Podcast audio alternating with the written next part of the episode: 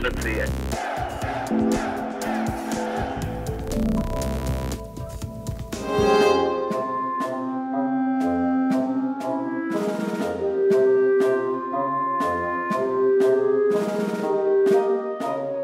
Letos si připomínáme 105. výročí vzniku samostatného československého státu. Jedním z faktorů, které k jeho vyhlášení přispěly, byl československý zahraniční odboj a v rámci něj i působení našich legií v Rusku.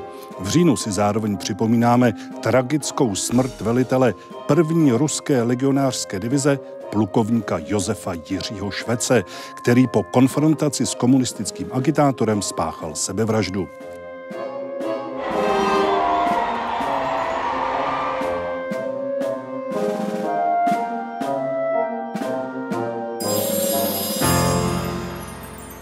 Působení našich legií v té době v Rusku probereme s našimi hosty, kterými jsou Tomáš Jakl, historik z Vojenského historického ústavu. Dobrý den. Milan Mojžíš, tajemník Československé obce legionářské. Dobrý den a Dalibor Vácha, historik a spisovatel. Dobrý den, děkuji za pozornost. Pánové, vítejte v Historii CS. Pojďme začít aktuálně, protože my tady máme legionářské album z první republiky, ale ono o něj byl zájem i v dobách normalizace, protože popisovalo velmi tvrdě takovou tu ruskou vojenskou mentalitu. Tehdy se tam střílelo, dnes se tam střílí. Najdeme ještě nějaké další styčné plochy? Tak určitě, protože naši regionáři pobývali v Rusku vlastně celou první světovou válku a druhou část vlastně té, té na báze vlastně byli přímo na Sibiři. Dostali se tam do bojů občanské války, což byly vlastně krvavé boje a při těch bojích vlastně tam docházelo vlastně opravdu tím tragickým událostem, eh, docházelo k mučení, docházelo k zohavování nepřátel nebo mrtvol, mrtvých regionářů a, a to je tady možno v té knižce vidět, ty obrázky jsou, ty se dochovaly.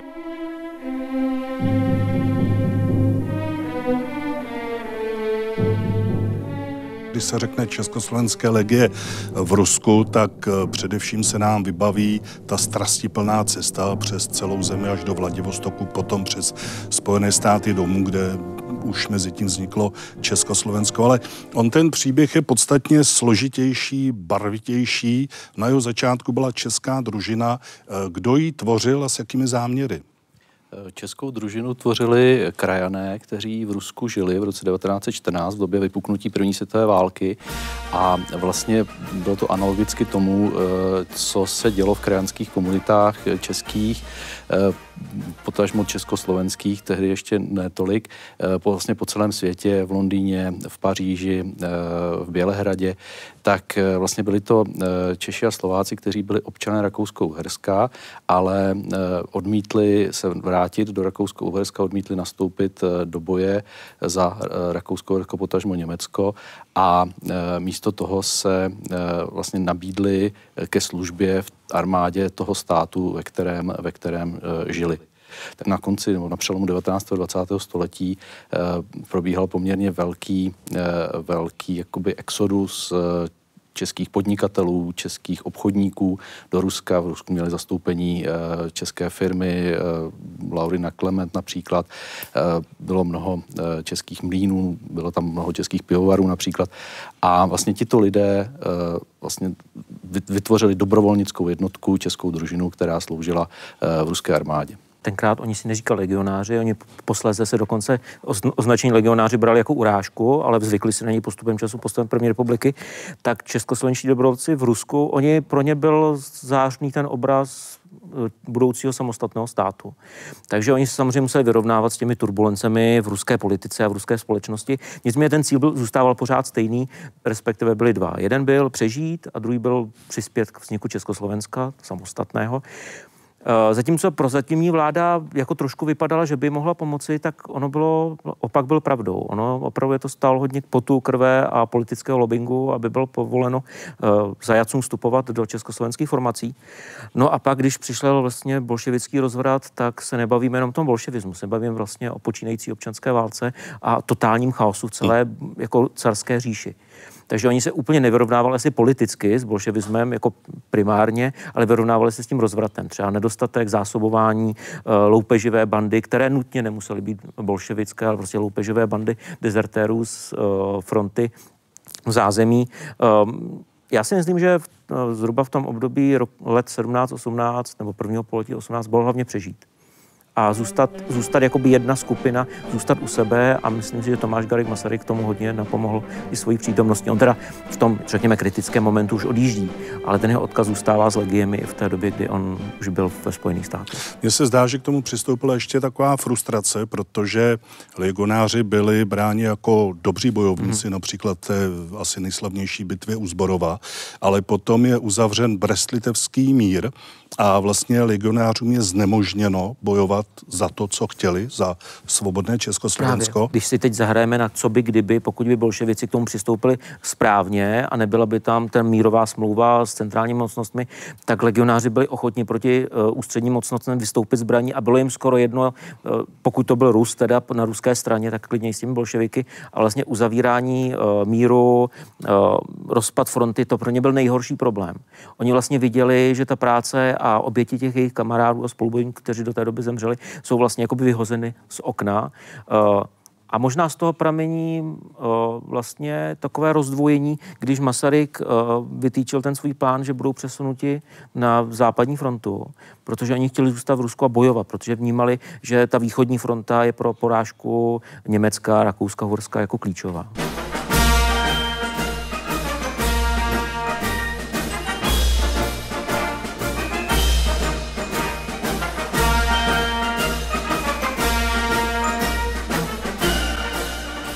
Vlastně legionáře v tom roce 18 na navštívil Tomáš Garik Masaryk a prosadil, aby vlastně vojsko ještě de facto neexistujícího státu se stalo součástí francouzské armády. Eh, neskomplikovalo to tu situaci ještě víc? Eh, naopak, eh, ono to vlastně bylo opatření Tomáše Garika Masaryka, kterým se snažil vlastně vyvázat ty československé vojáky z toho nadcházejícího chaosu, který on tam už pozoroval, protože on tam vlastně přijel v období, kdy už probíhal Leninův převrat a vlastně zažil, zažil boje říjnové revoluce jak v Moskvě, tak, tak v Petrohradu. A vlastně on tím postavil, tím, že vlastně prohlásil československé jednotky v Rusku za součást francouzské armády, tak i tím postavil na roveň ostatních spojeneckých jednotek, které v té době v Rusku působily, jako byl belgický prapor obrněných automobilů, britský prapor obrněných automobilů, francouzská vojenská mise a, a podobné, podobné jednotky. A vlastně v tom probíhajícím jednání mezi Eh, tím poraženým Ruskem, eh, Leninovým a centrální mocnosti Brestu Litevském, tak vlastně eh, ti, ty spojenecké jednotky dostaly možnost odchodu z toho neutralizovaného ruského, ruského území. A to byl vlastně ten plán, jakým způsobem ty, ty československé vojáky z toho Ruska, Ruska dostat.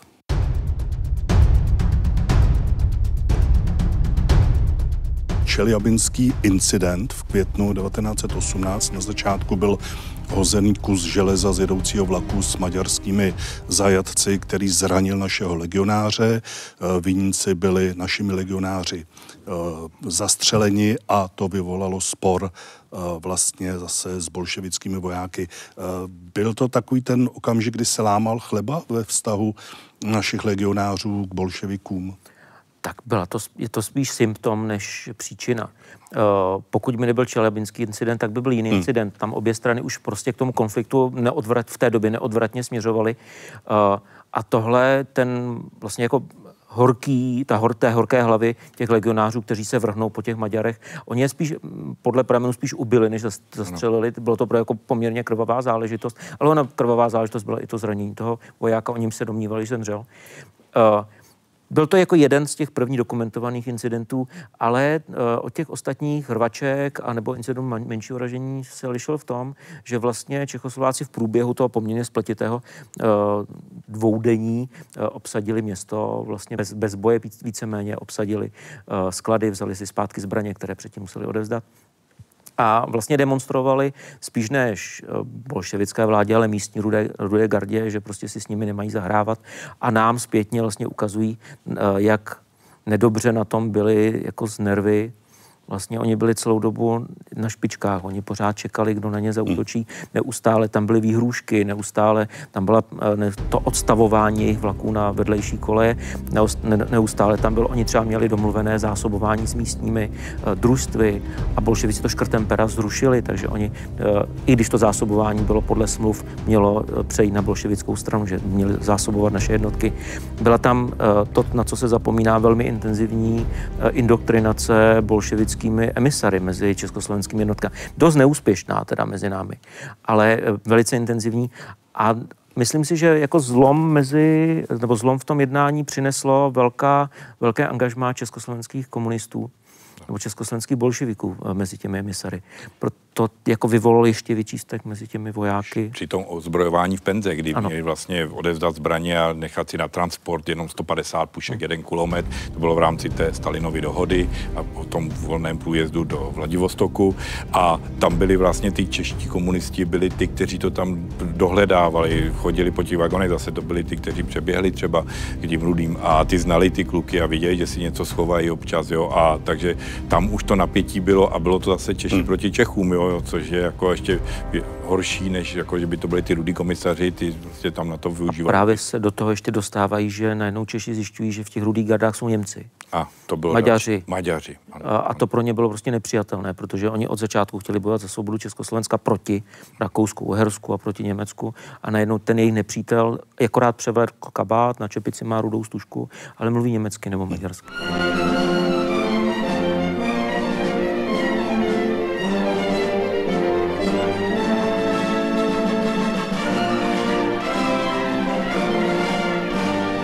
Čechoslováci byli roztaženi v délce několika tisíc kilometrů v jednu chvíli a samozřejmě eh, tam byli v kontaktu s civilním obyvatelstvem. Jaký ten eh, kontakt byl? Co se týče ruského obyvatelstva, tak eh, vlastně v při, těch, eh, při tom mírovém pobytu československých eh, jednotek, tak a při tom společenském styku, jako byly, já nevím, čaje nebo eh, nějaké taneční zábavy, tak ten poměr byl velice, velice dobrý. Oni vlastně tím, že oni byli, měli přísnou disciplínu, vlastně udržovali sokolskou dobrovolnou kázeň, tak vlastně v, ve srovnání s takovými těmi úplně obyčejnými ruskými vojáky, tak vlastně působili daleko lépe a i vlastně místní dámy třeba dávali přednost, co se týče nějakého korzování na veřejnosti a tanců a podobných, podobných eh, společenských aktivit.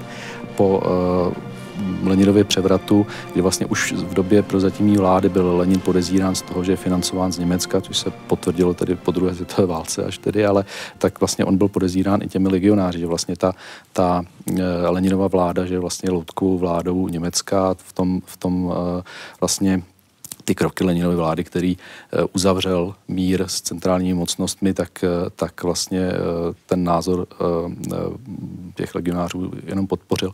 Takže vlastně ten vztah vůči té vládě, tedy bolševiků po tedy tom Leninově převratu, tak byl už spíše, spíše napjatý.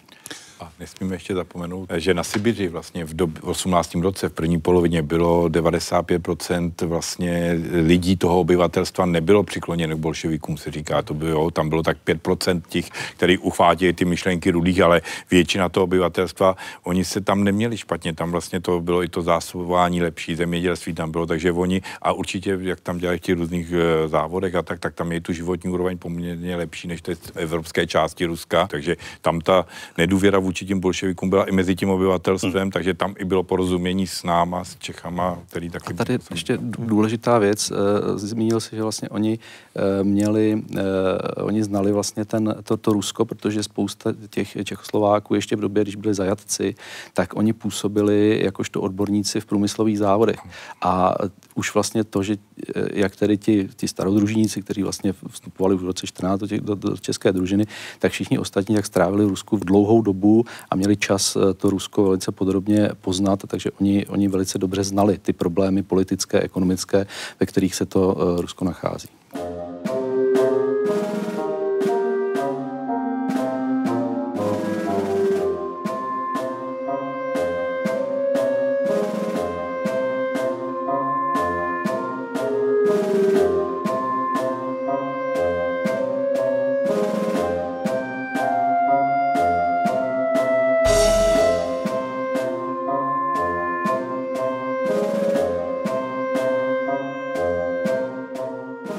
Tom čelabinském incidentu nastává horké léto a legionáři začínají otevřeně bojovat s bolševiky. Jaké v té době měli cíle?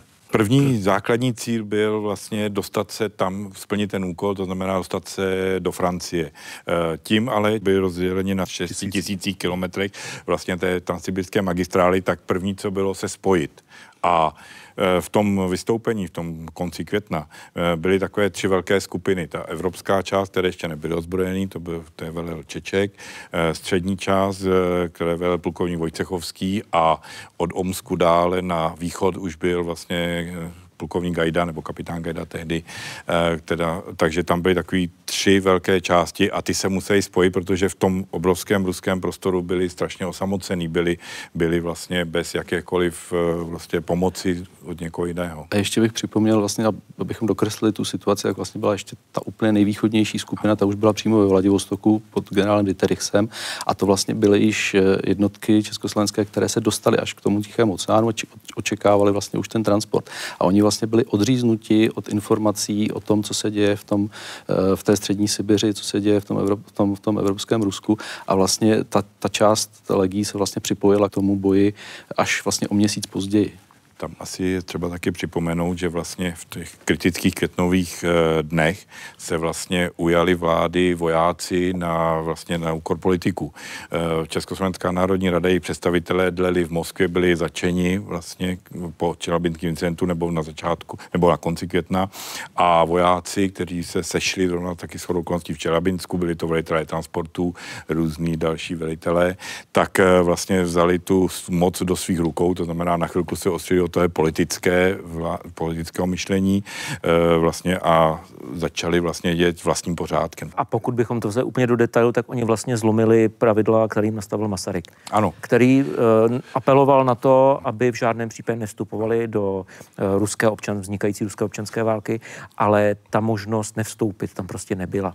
To prostě tak, ne, ne, nemohli, nemohli, nemohli usle, uposlechnout Masarykových direktiv, protože ty, ty direktivy byly vysloveny třeba v březnu a teď už se bavíme o květnu, mluvíme o květnu, červnu, kdy ta situace se zásadně změnila. Na to se právě chci zeptat, protože v těch vzpomínkách legionářů je popsána celá řada jednání podstatě na politické úrovni, pokud mluvíme tedy o Sibiři. A tito lidé chtěli využít Čechoslováky v boji proti tomu bolševickému režimu, ale ono to tak úplně neklaplo, i když potom politické vedení už říkalo, že budou legionáři užitečnější v tom Rusku, než by byli na západní frontě. Eh, co se stalo? No, my si vlastně musíme představit tu situaci roku 18 a zprávy, které dochází třeba západním spojencům nebo Spojených států.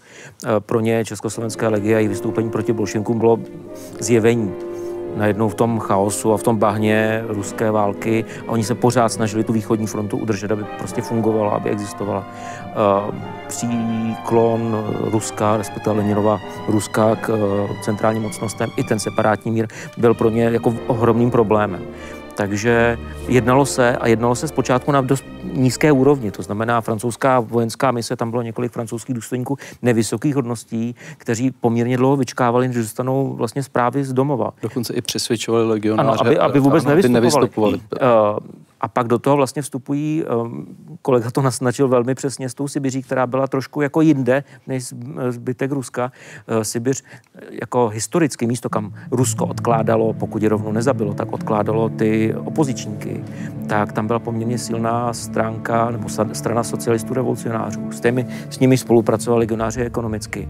A oni i ti místní rusové, ty, ta místní ruská politická protibolševická uh, agenda se pokusila Čechoslováky využít k tomu, aby měla ty bodáky vojáky, protože ono se zdá, že několik měsíců vlastně v oblasti, kde se legionáři eh, pohybovali, neexistuje jediná uh, koncentrovaná vojenská síla. To říká Radola Gajda, jeho jméno tady zaznělo. Eh, bolševici neměli na Sibiři prakticky žádné nebo velmi málo použitelných jednotek. A Gajda je pro nás strašně důležitá osoba, protože Gajda, sibirský Napoleon, tehdy mladík, jako věkem. On za pomocí československých bodáků a s trochu politickou podporou Rusů najednou jakoby osvozuje. Velkou část Sibiře je oslavován. Ale ty oslavy velmi rychle končí a využití Čechoslováků na, jako proti bolševickým se spíš mění na zneužití. Hmm. Než jako kooperaci, protože Čechoslováci stále čekají na to, že proti bolševičtí rusové, ty bělogvardici postaví armádu po jejich boku a společně, já nevím, dobudou Moskvu, zvrnou Lenina, ale oni pořád se na těch frontách nacházejí sami s drobnými jednotkami Rusů a pak případně intervenční, intervenčních jednotek, pokud se posuneme časem. Mluví se o intervenčních jednotkách, které měly zautočit od Archandělska, na to hmm. úplně také nedošlo. A samozřejmě do Vladivostoku uh, proudili třeba Japonci, ale Japoncům nešlo o intervenci proti bolševikům. Japoncům jako vždy šlo o Vladivostok jeho, uh, a přímoří a, a jednotky, které tam dorazily třeba britský pluk, pěší nebo francouzi, byly tak jako miniaturní, že na tom, ani na tom jako zvláštním bojišti nedokázali. On, americký prezident třeba váhal s intervencí hmm. dlouhá léta ano. a vlastně on to bral jako historicky, že vlastně to není dobře, když se někdo míchá do vlády jiné, jako jo, prezident Wilson, do vlády jiné země. A v okamžiku, kdy se dozvěděl, že Češi vlastně vystoupili, tak říkal, tak najednou změnil svůj názor, protože říkal, vy jste něco jiného, vy jste Slovani, vy můžete. A to byl třeba ten paradox u toho Masaryka, který ho přijal a pak mu vlastně přesvědčoval, že je to dobře, protože Masaryk stále držel tu linii té, té neangažovanosti a toho, ale on už ty zprávy měl daleko novější.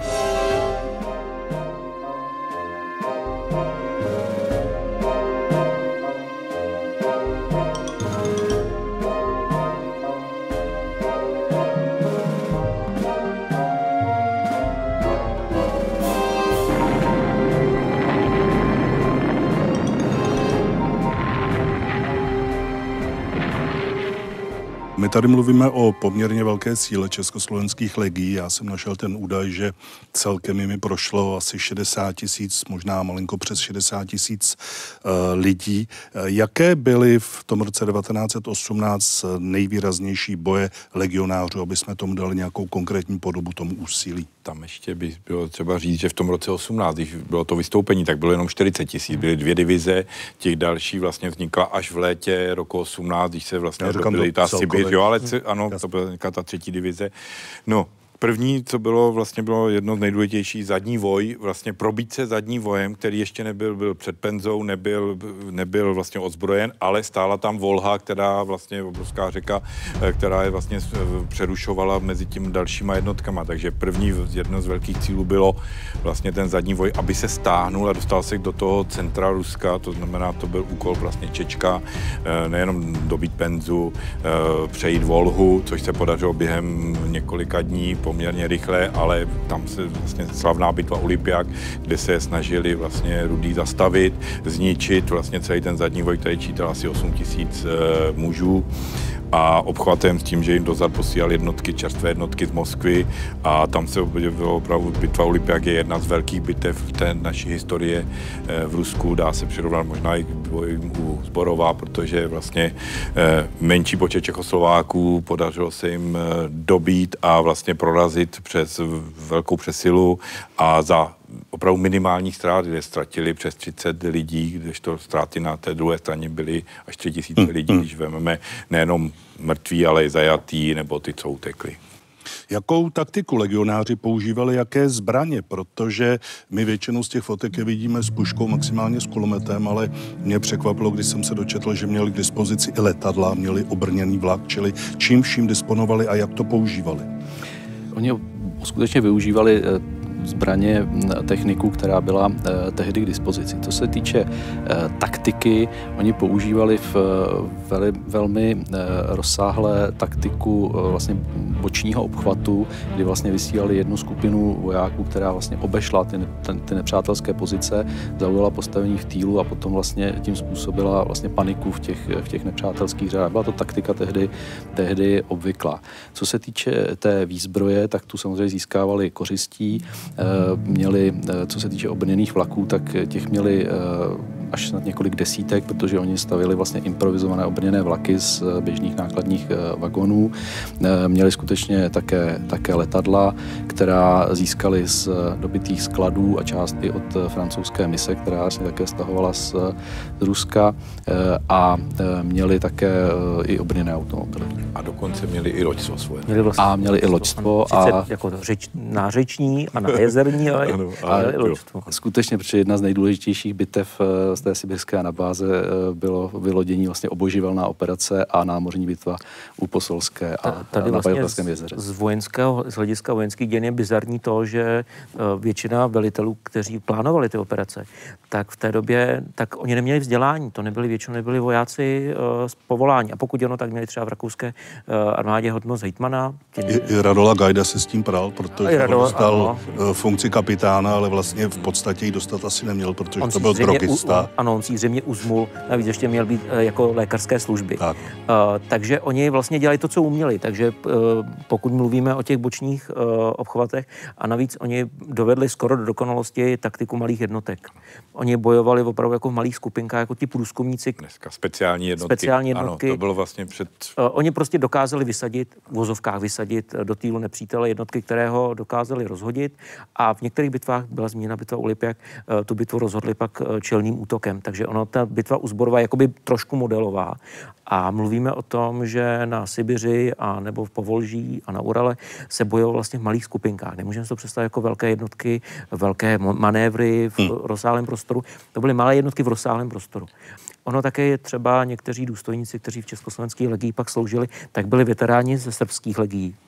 A tam mimochodem veleli kulometným četám a kulometným rotám, takže oni to měli dovedení poměrně do dokonalosti. A nebo to byli veteráni české družiny, který vlastně od toho roku 14, vlastně de facto do roku 17 nebo do roku 16, do začátku roku 17, bojovali jako rozvědčíci. Bojovali právě v těch speciálních operacích, kdy chodili jako dálkový průzkum eh, a tam měli ty nedozírné zkušenosti. Na druhou stranu zase byli sehraný, měli jako, jo, byla tam ta jednotka, vlastně ty legionáři byli opravdu jako bratři, protože měli jeden, disciplínu. Disciplínu ale i takovou tu autoritu velitelé hmm. měli ne tu formální kvůli nárameníkům, hmm. ale takovou tu nef- prostě z toho, z toho příkladu, protože viděli, že jsou ty nejlepší, protože většina těch starodružníků začínala od píky, ať byli jakékoliv, jako měli možnost být důstojníky, oni začínají opravdu těch vojínů a teprve díky tomu, jak vlastně se ukázali, tak postupovali. A zaznělo krásné slovo, které je strašně důležité, a to je to bratři. Ano. Tam já si myslím, že velkou část celého života legionářů Rusku tvořilo prostě to bratrství. Oni jeden spolehali na druhého a jeden za druhého se obětovali. Tam opravdu to jako, že nenecháme za sebou své padlé, odneseme zraněné při nejhorším tomu bratrovi, který je vážně zraněný, necháme opadnout do rukou nepřítele, tak mu ušetříme tu poslední hmm, ránu hmm. z milosti. Tak to tady nebylo jenom verbálně, to není jenom Rudolf Medek a jeho patetické texty, tam oni to žili, oni rozporně to byl Vy jste to tady naznačil, nenecháme ho padnout do rukou nepřítele, my tady máme minimálně dvě eh, docela drastické fotky. Co se stalo, když legionáři padli do rukou bolševiků a naopak, jak, jak to probíhalo, co se tam dělo? Tam se roztáčí už od začátku toho vystoupení spirála násilí. Uh, ta spirála, kterou podle mého názoru a názoru většiny eh, kolegů, historiků roztáčeli mnohem rychleji eh, rudé gardy. Eh, na druhou stranu Čechoslováci jim pak nehodlali zůstat nic dlužní ale nemáme příliš důkazů o tom, že by českoslovenští legionáři mučili nebo trápili zajace. Máme důkazy o popravách bez soudu. Prostě zajali německé, maďarské vojáky, kteří třeba i do poslední chvíle stříleli a pak zvedli ty ruce, tak prostě byli popraveni hmm. bez soudu. Uh, taková, ono je to jako škaredé říct, taková jako až východní krutost. A teď se nebavíme o Rusku, teď se bavíme spíš jako až o azijské krutosti, to, co předváděli vlastně ti uh, bolševičtí třeba partizáni, to znamená uřezávání části těl, uh, údů, vypichování, vypichování jazyk, jaz, jazyků a uh, dlouhodobé mučení, že ti legionáři vlastně byli mučeni pro mučení, nebyli, hmm, hmm. ani nebyli vyslýcháni, oni byli mučeni, aby jim byla způsobena bolest. I možná za, pro výstrahu ostatním. A pro, přesně tak, a pro výstrahu no. ostatním, kdy, kdy vlastně legionáři pak nacházeli ty své bratry zmučené a mělo to vlastně odradit od dalších. Ono je to t- i téma vlastně ruské historiografie, eh, vlastně ten bílý a rudý teror, to jejich srovnávání a eh, četl jsem práci, která vlastně to rozebírá velice dopodrobna a eh, tam skutečně eh, můžeme říct to, že k těm krutostem docházelo na obou stranách, ale autor té studie eh, velice správně poznamenává, že eh, u bolševiků se jednalo o státní politiku, vyhlašovanou veřejně nejvyššími představiteli té, té Leninovy vlády a skutečně ten, ten, ten teror byl rozvíjen v daleko větší, větší míře a daleko systematičtěji, zatímco u těch, u těch bílých se jednalo o vlastně odpověď na, na hmm. ten, ten rudý teror. A u nás, jak říkal kolega, to bylo třeba tím, vzpomenu bitva Olympia, hmm. kdy jim zastřelili oblíbeného velitele Gajera, nebo byl raněný, těžce raněný, tak se rozneslo, prostě zabili nám Gajera, nikoho neživme, taky to husickýho, prostě jo, jo. záce neberme, nikoho neživme, jo. Takže jako spíš to bylo v tomto duchu. A poměrně jako... dlouho ještě vlastně do těch bo- horkých bojů toho léta 1918 to fungovalo tak, že oni propouštěli zajaté Rusy. Němce, eh, Maďary, a to byl přímo rozkaz, že jo, jak, ano, byl, ano, jako, ale, jak se zachovávali jednotliví A rus, ruský voják zajatý Rudogvardě měl za úkol eh, říci, že už proti ně nebude bojovat a mohl jít domů. A mohl jít domů. Hmm.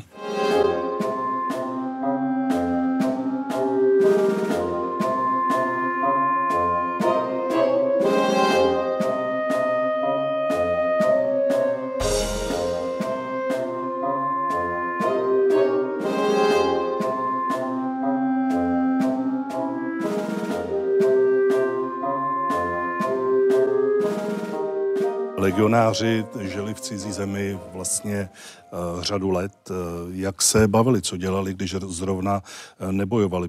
Ta role Sokola byla klíčová, protože vlastně to, to, ten sokolský ideál té kalogaghaty je, to znamená, že ve zdravém těle může být zdravý duch, tak to vlastně bylo klíčové pro přežití vůbec celého toho, celé té československé armády v Rusku. Od toho se odvíjelo vlastně i to rozvíjení ducha, to, eh, ten boj s eh, nějakou nudou, což eh, nebylo nějaké heslo, ale to bylo prostě mm, jakoby... Vnitřní puzení. Bylo to vnitřní puzení a byla to, byla to nutnost vlastně v těch...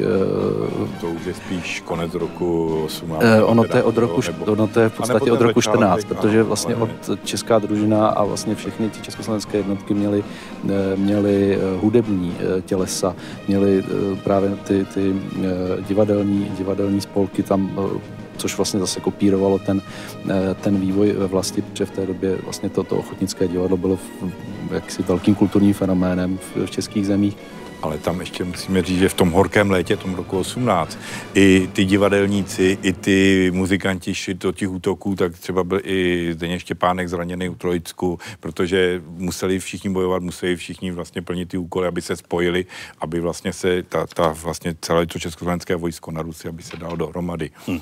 Ale ta kultura velice pomáhala potom také v tom vztahu k eh, tomu místnímu obyvatelstvu. Byl vlastně první, kam přijel vlak s eh, československými eh, dobrovolníky, tak první, co bylo kapela na peron. Mm-hmm. A to vlastně jak si prolomilo ty ledy a bylo to, vlastně působilo to jako tam byl, velice kladně. Kromě toho Sokola tam byl ten sport velice důležitý. Oni hráli fotbal, tam prostě se zastav, když se nestřílo, zastavil vlak a kde byl jakýkoliv plácek, hrál se fotbal na Bajkale, se hrála nějaká nápodoba hokeje. Uh, co bylo fascinující pro ruské publikum, bylo třeba sehrání ohromných šachových uh, partií ve volné přírodě, kdy šachové figury byly opravdu třeba koňské spřežení. Hmm. Takže oni vlastně tímhle způsobem nejen sami sobě krátili volný, nebo ten, tu nudu, Eh, a odreagovali se. A oni vlastně jako propagovali tu svoji myšlenku. Oni ukazovali místnímu obyvatelstvu to, o čem jsme mluvili, že oni vlastně jako hmm. způsobili jako jak, jak, jakýsi emisaři celé té myšlenky. Eh, volný čas nebo volnočasové aktivity eh, tam pro ně byly hrozně důležité a je tam poměrně velký rozdíl, protože já jsem se tím relativně intenzivně zabýval a vlastně jsem v současné době na zjištění, že třeba v zajeteckých táborech v Rusku, eh, pokud se tam konala nějaká kultura, tak skoro vždycky zatím stáli Čechoslováci pokud tam bylo divadelní představení. A oni to pak přenesli, protože spousta z nich, ne všichni, ale spousta z nich přistoupila do legí, přešla, tak to přinesli sebou. A máme nemálo uh, slavných osobností, včetně Zdeňka Štěpánka nebo hudebních skladatelů, uh, nebo Rudolfa Karla, což byl ten hudební skladatel, autor několika oper, který vedl symfonický orchestr. A teď si představte Československý symfonický orchestr v legionářských uniformách, který hraje v plenéru u Bajkalu. To je prostě vlastně úplný kontrapunkt těch rozstřílených mrtvolů Lipia. Já když jsem se díval na dramatické okamžiky, které to putování legionářů provázely, tak mě zaujala situace v Jekaterinburgu, kde vlastně byla vězněna rodina eh, dcera Mikuláše II. a legionáři tam přišli několik dní poté, co byli zastřeleni. Bylo v jejich silách třeba carskou rodinu zachránit? To je otázka, kterou řeší i ruští historikové dlouhá léta a je to tak je to vlastně takový neurologický bod té ruské historie, ta, ta vražda eh, carské rodiny na Leninův příkaz. Eh, je to, eh, je to vlastně otázka, protože českoslovenští legionáři vlastně politicky stáli de facto stále za, v tom létě 18 za tou prozatímní vládou, kterou svrhl, svrhl, svrhl Lenin a ta vlastně jejím jejím rezum bylo svolat ústavodárné schromáždění a dát Rusku ústavu. Takže nebylo jasné, jestli Rusko, které by té vlády, té prozatímní vlády eh, vzešlo, bylo nějakou konstituční monarchií nebo republikou, takže vlastně to samotné, eh, i kdyby Čechoslováci osvobodili eh, cara a jeho rodinu v Jekatěrinburgu, tak není možné vlastně říci, jak by ten, jaký by to mělo vliv na, na, tu, na tu politiku, na vývoj té, na vývoj té ruské občanské války. Určitě by to, určitě by to posílilo jak tedy tu protibolševickou stranu, ale jakým způsobem to skutečně se nedá říct. V každém případě historie nezná kdyby. Ale my jsme zapomněli na jednu důležitou věc, jak jsme tak přeskočili, už vlastně jsme už tam dál, co vlastně výsledek toho našeho sjednocení nebo ovládnutí té magistrály, který vlastně tím se dá říct, že hrska Čechoslováků, kterých bylo opravdu těch 40, později 60 tisíc, dokázala zasáhnout do dějin první světové války. A to je věc ne, nevýdaná v, možná v historii válečnictví. A to právě tím, co jsme tady několikrát zmínili, že se zastavily ty toky těch zajaců do, vlastně do Německa, do Rakouska, to znamená na západ, a na Sibiři zůstalo uvěznění velké množství německých a rakousko-uherských zajaců, kteří mohli být použiti v té velké ofenzívě, která probíhala na západní frontě v roce 18, v létě roku 18, a tudíž jak víme, tam chyběly, jak sami Němci říkají, jedna divize, jeden normální sbor, jo, protože chyběli už lidi.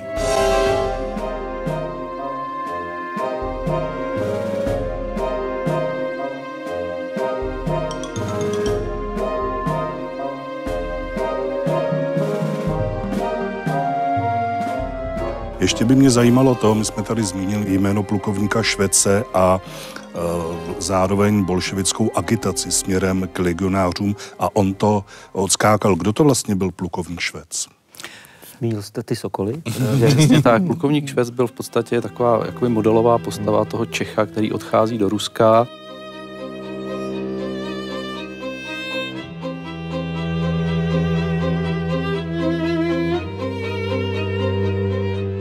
díváme se na starou cestu z Lovětína do Čenkova.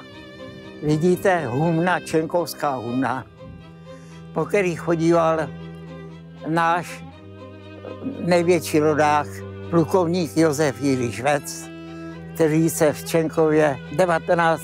července 1883 narodil. Největší vzpomínku mám od svý tety, která chodila s plukovníkem s Pepíkem Švecem do, do běženské školy.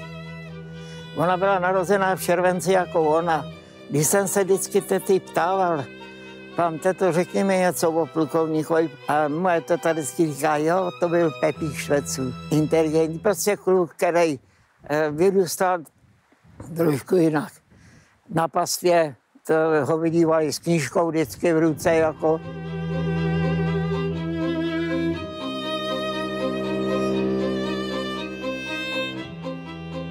po čtyřech letech obecní školy Růžený chodil rok do měšťanské školy v Třešti.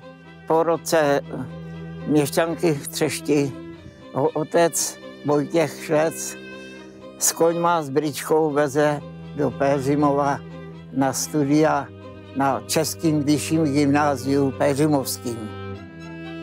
Švec začal jako Sokol už tady na Čenkovsku na, třeš, na Třeštku by se dalo říct, ale vlastní sokolství pro něj by znamenala Třebíč, kam nastoupil v roce 1902.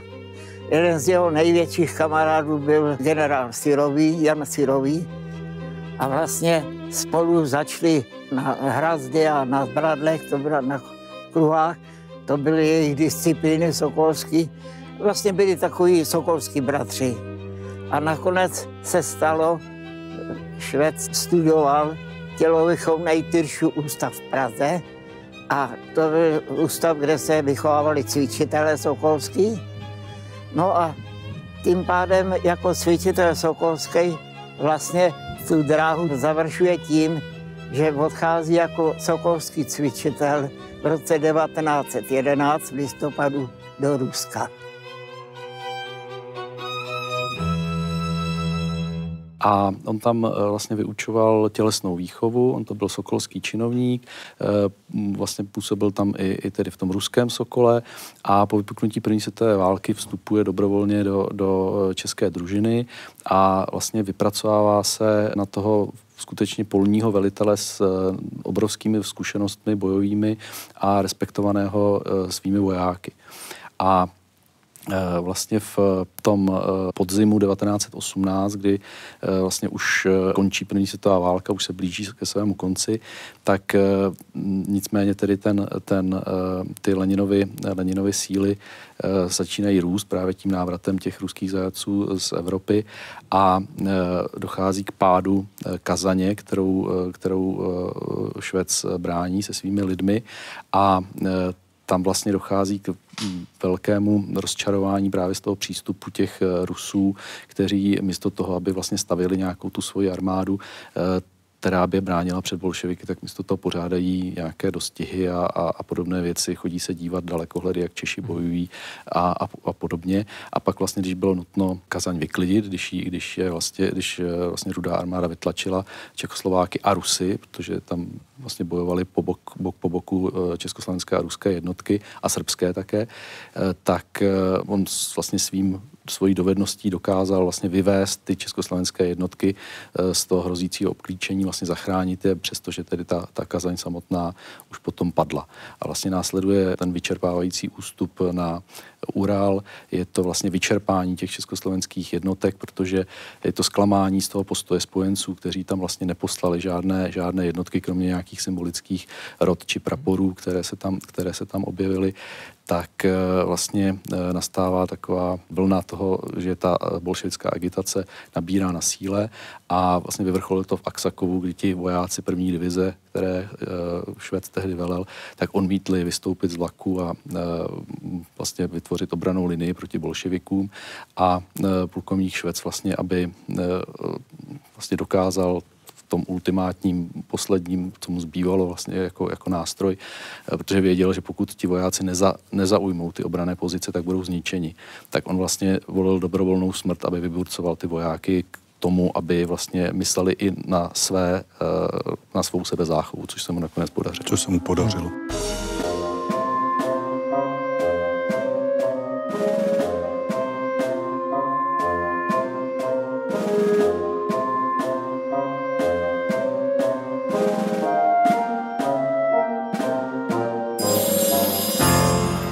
Stojíme u hrobu plukovníka Švece, u hrobky rodiny Švecových z Čenkova. Švec, eh, dobře víme, že byl jeho pohřeb 28. října 1918 v Čeliabinsku po aksakovské tragédii a víme, že tam byl pochován až do roku 1933 kdy na žádost Tomáše Garika Masaryka, prezidenta, byly jeho tělesné pozůstatky převezeny do Prahy, kde bylo 1. října 1933 průvodem legionářů a průvodem celé Prahy přeneseny slavnostně tu neděli 1. října 1934 do nově vystaveného památníku osvobození na Vítkově.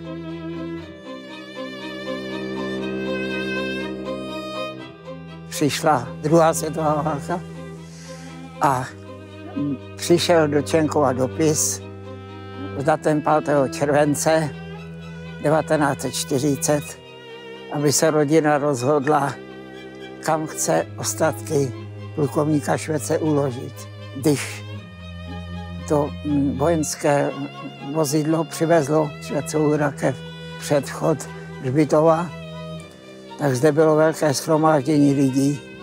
I když to bylo určeno jenom pro příbuzný, blízký příbuzný, se z auta Wehrmachtu sněla rakev pozůstatky Švece, to byla cínová rakev, která už byla dovezena z Čeliabinsku a bratři František a Antonín a další příbuzní nesli rakev hrobu a pouze se modlili očenáš, ani kytky se tam nesměly házet, nic, Jana Květinová. Tak ty děvčátka žmourala kytičky v kapse, aby potom, až odejde oficialita SS svýmu strýci, bratrovi hodili do hrobu.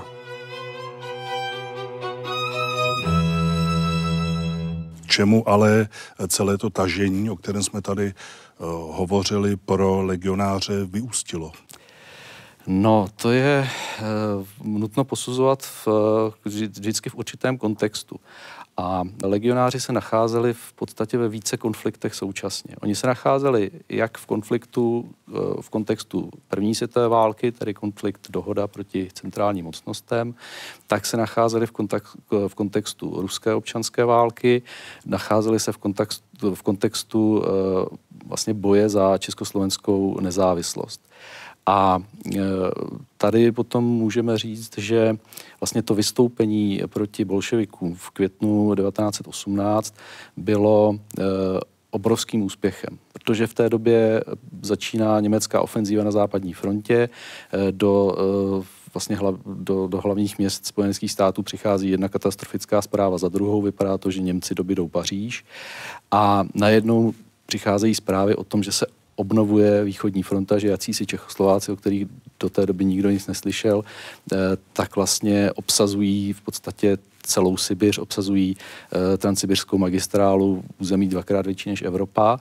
A to jednak působilo jako morální spruha, ale bylo to eh, také eh, vlastně to mělo ty, ty následky na uh, jaksi matatelné v tom, že ti Němci vlastně jim vyschl ten pramen uh, těch osvobozených zajatců na, pro, tu, pro tu ofenzívu na západní frontě. A najednou a, změní politika vlastně dohodových mocností, že jo? A přichází vlastně uznání uh, České národní tomu, jako, k tomu jako já chci dojít hmm. v samotném finále. Takže vlastně v tom, to působení v té první světové válce i v té válce za nezávislost byl naprostý a jednoznačný značný úspěch. Co se týče kontextu té ruské občanské války, tak tam, eh, tam vlastně došlo k naprostému vyčerpání těch československých vojáků. Eh, na počátku roku 1919 byli staženi do Týlu, vlastně začali střežit magistrálu, protože mezi tím již vlastně proběhl Kolčakův převrat, od kterého se legionáři politicky odvrací. Nicméně Kolčak dokázal postavit eh, silnou armádu proti bolševickou, proto se k němu i předává generál Gajda. A poté, co vlastně ty, eh, ty snahy těch eh, ruských protibolševických sil, které nebyly nějak slabé, ale docházelo, nedocházelo tam k nějaké koordinaci a bylo to vlastně velmi problematické, tak poté, co vlastně Lenin vítězí v ruské občanské válce, tak československé legie nakonec odplouvají z toho Vladivostoku o dva roky později, než, než původně měli. A my musíme přidat k tomu, že československé legie odplouvají v ne úplně ideální morální kondici, protože oni zhruba od druhé poloviny listopadu 1918 vidí, že jejich sen se naplnil, Československo existuje, oni stále jsou na těch razjezdech po Sibiři, eh, střílí po nich eh, partizáni schovaní za každým křovím. Takže a dokonce ten rozkol došel poměrně tak daleko, že se chvíli mluvilo o bitvě u Lipan že to vypadalo, že opravdu ty dvě až tři frakce se postaví proti sobě. Naštěstí k tomu nedošlo a dopadlo to tak jak by to dopadnout mělo, že ty bratři se sice pohádali, ale nakonec se usmířili. Eh, já jsem na začátku říkal, a už to tady trošku zaznělo, že vlastně působení našich legií v Rusku bylo jedním z těch pozitivních momentů, které eh, pomohly při rozhodování o tom, zda se Československo stane samostatným státem. Jak silný a prospěšný to byl argument ve srovnání s ostatními nebo s jinými. Obrovský právě, protože v lednu ještě vlastně v těch cílech eh, dohodové politiky vůbec nebylo vznik samostatného Československa na rozdíl od Polska, který už mělo garantováno vlastně ten svůj stát, že vznikne. Eh, stále tam bylo jenom vyšší autonomie národů Rakouska-Uherska, že jo, jo? A najednou přichází v květnu vystoupení Československý legii v Rusku právě a najednou mění politiku nejprve Francie, kdy vlastně 29. června vlastně uznává francouzský, francouzský prezident Československou národní radu jako představitelku státu, eh, ještě který neexistuje, ale už má svoje, nejenom svoje vedení, ale i armádu hlavně. Jo? A, a postupně následují i další státy, Velká Británie, Japonsko a tak. Takže tady je ten úplně jednoznačný vlastně příklad toho vlastně. Veliký marketingový kdyby abych ano. mluvil moderní market, marketingový potenciál, protože když se podíváte na americké noviny z toho období druhé poloviny 18. roku, tak jsou plné Čechoslováků. Oni teda pořádně nevěděli, kde nějaké Čechy leží, o Praze také si nebyli, ale už se vědělo, že Čechoslováci obsadili Sibiř, uh, vědělo se, teda ono tam těch nepravd bylo hodně, ale vlastně uh, i řekněme ty, ti ta střední třída těch politiků, která rozhodovala o těch věcech ne velikých, ale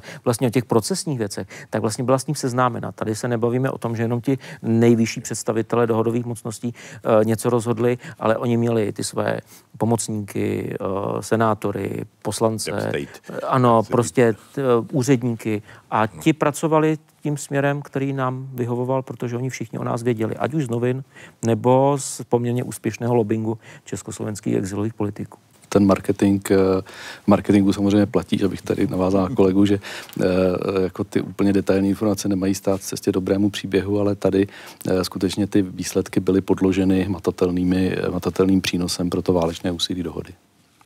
Tolik tedy část anabáze československých legií v Rusku, již tažení přispělo k osamostatnění Československa v roce 1918, tedy před 105 lety. Já děkuji hostům za jejich názory, vám děkuji za to, že jste se dívali opět na u dalšího vydání pořadu Historie CS.